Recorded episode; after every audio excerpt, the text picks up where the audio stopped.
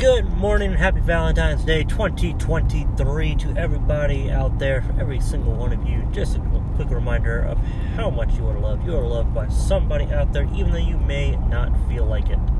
But just never, ever, ever forget that somebody loves you every single day of the year.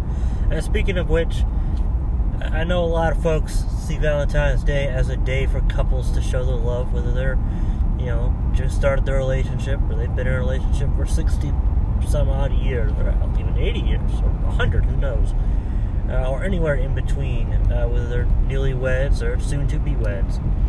And a lot of people that are single out there think, oh man, I hate Valentine's Day because it's just a reminder of the single people of how lonely they are. Well, I mean, in a sense, you, you could certainly see it like that, or you could see it like Valentine's Day is a day for love right? Just, just, and love isn't really specific to couples.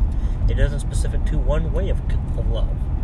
Uh, so, out there, somewhere in the world, there's at least one person that loves you, and there's at least one person that you love in some way, shape, or form. So, just give a quick reminder whether it's a call, text, email, uh, private message on an app somewhere or a public post somewhere or you know however you want to do it. Just think of that person of who you love in one way shape form or another. Doesn't matter how you love them as long as you love them. And just give them a quick reminder of how much you love them because you can never say you love someone too much but you can certainly not say it enough. So regardless of who you are where you are when you are Happy Valentine's Day 2023. And remember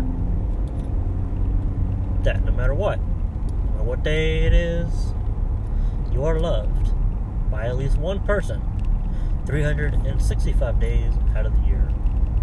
So, again, happy Valentine's Day 2023, everybody, and I'll certainly catch you all next time. Have a wonderful Valentine's Day.